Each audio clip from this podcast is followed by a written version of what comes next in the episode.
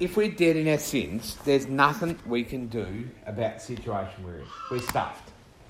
We are dead. Dead things don't get up and walk. Dead things have no power over their lives. Does that make sense?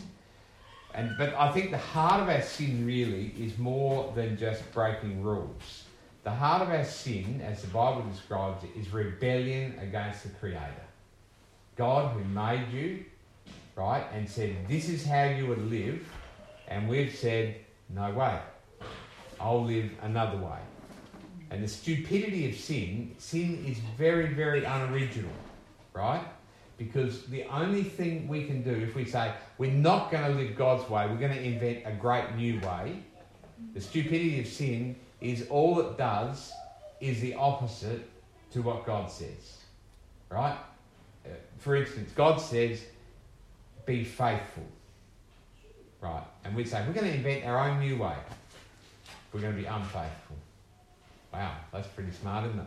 So we're going to hurt people and have adultery and pain and break relationship breakdowns. Yeah, good on you. Uh, you know, God says, "Thou shalt not kill." We'll say, "Well, we'll invent lots of different ways to kill people legally, and a few illegal ones." God says, "Do not bear false witness," and words, "Don't lie." So we'll say, "Right, we'll do, we'll, we'll tell lies." Do you understand? Sin, all of sin is, is basically saying, I hear what you're saying, God, and I'm going to do the absolute opposite. Or in, in its, uh, its rebellion against God, it is saying, I despise your way. There's nothing about sin which is ever, I don't really believe in God. It's, I only ever want to do the absolute opposite to God. Does that make sense? That's the heart of sin. And because we've done that, just imagine uh, if God is the creator of all, which He is, and He made you to live a certain way, and at every point you've said, I'm going to live the opposite way, that's what's caused us to be dead in our sin. It's not talking about phys- physical death there, it's talking about a spiritual death. We've died in our relationship to God. We're separated from Him. Not because of Him, but because of us. Dead in our sin and completely powerless. We can't suddenly go, I've decided to be a good person. And I don't know, has anyone ever tried to turn over a new leaf on their own? Maybe a good New Year's re- resolution or something. I'm going to become a better person. I am not going to lie this year. Uh, mm. Yeah, right. Anybody? Made any? Yeah, how'd, how'd it work out? Mm-hmm. You, you nailed it? No, No.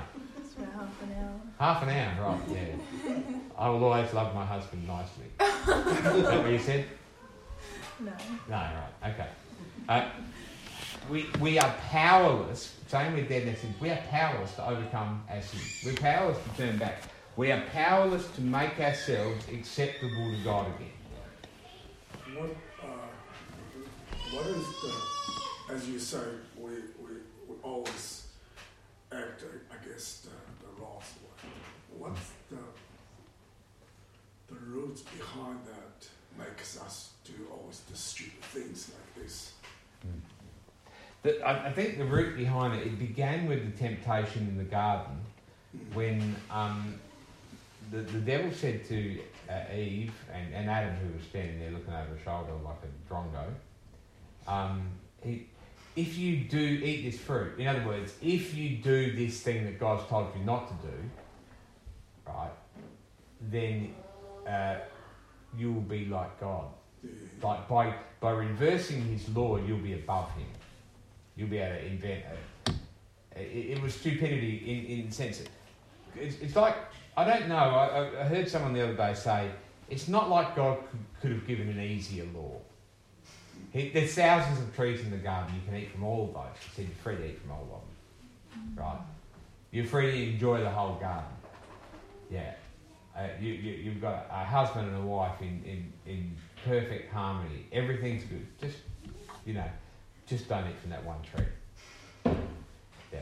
And, and like, if, if it, imagine if it, someone's, uh, uh, you see, uh, we were talking to a non Christian the other day, uh, Jody was, and he said, Well, why did God give Adam and Eve the law in the first place? And it's like, they couldn't even under, they couldn't even obey that one little tiny law. If he'd given them the whole lot, they would have just broken as, as they do. You, you understand?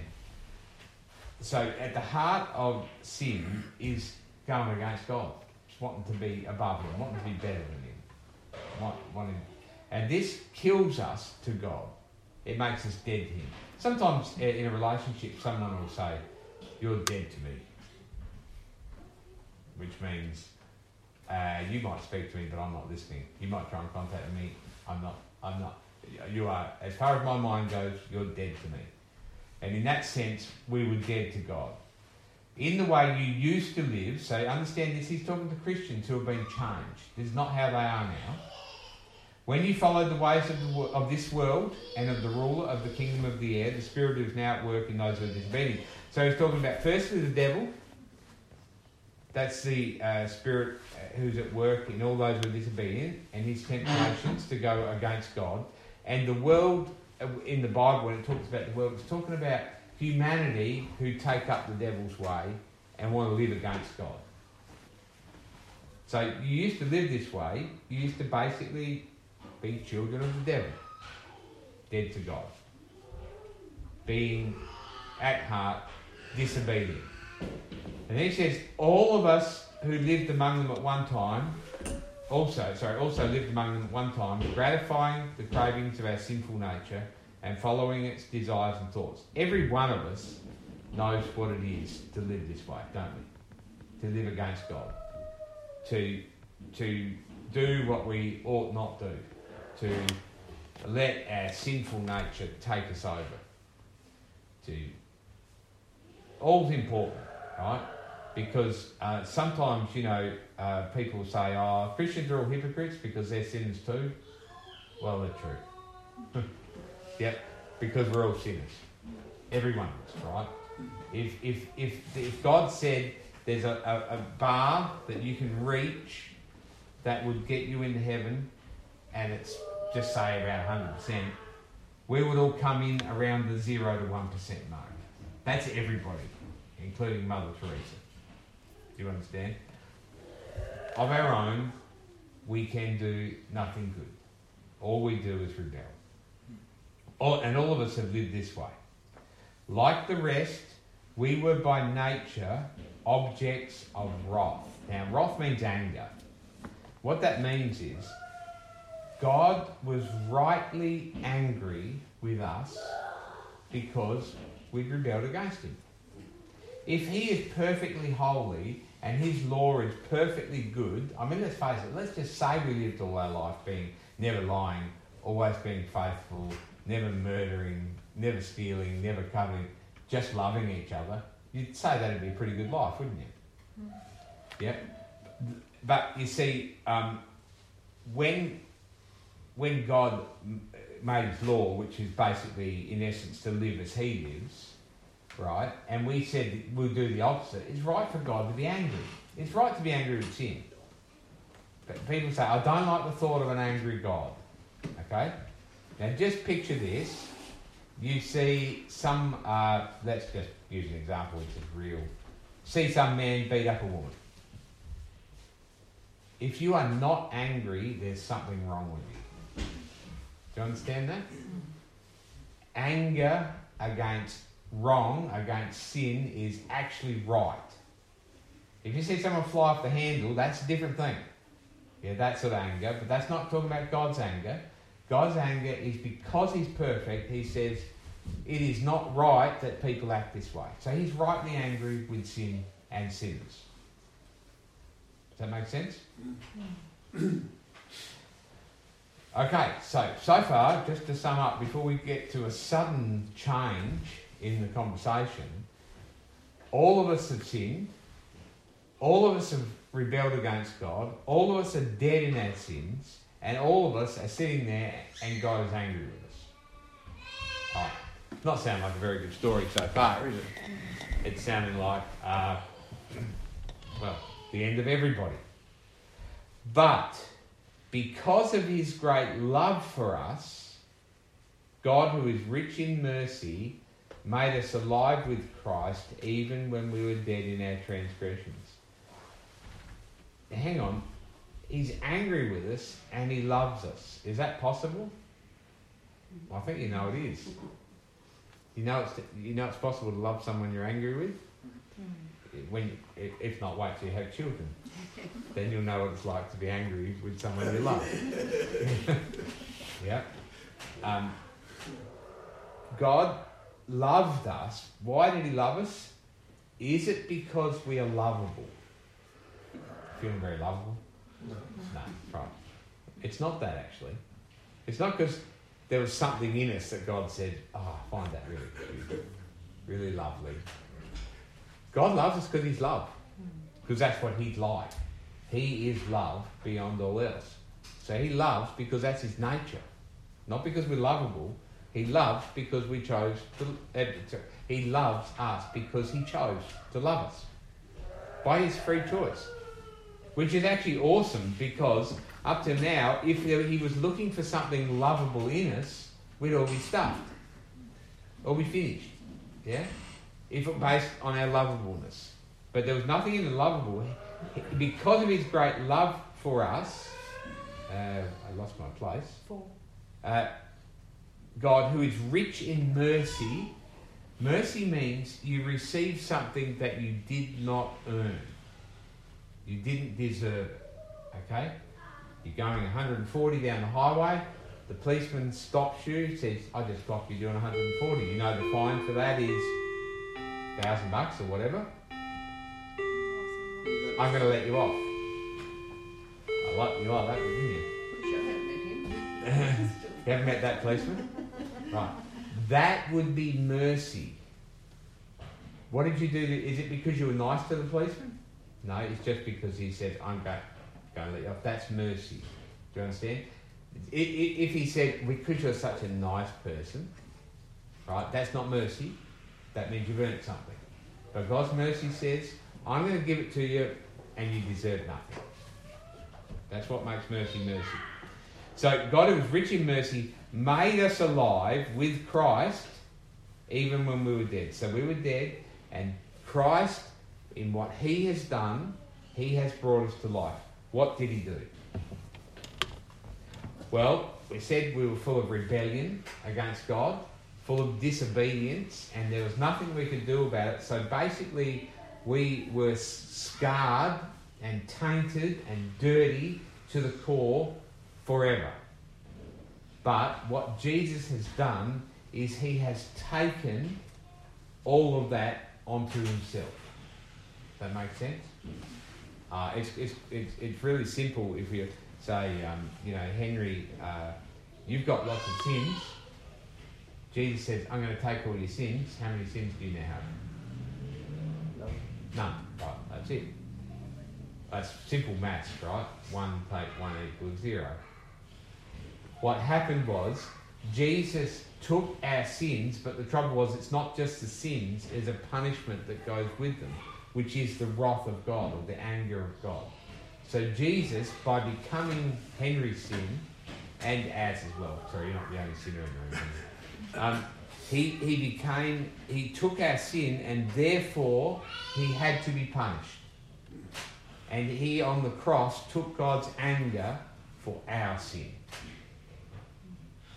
God, his own Father, uh,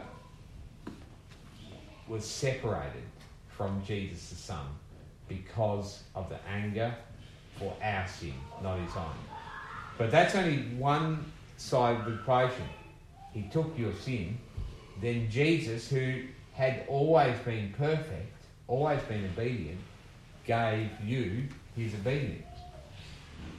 Not because you've been good, but because he has been good.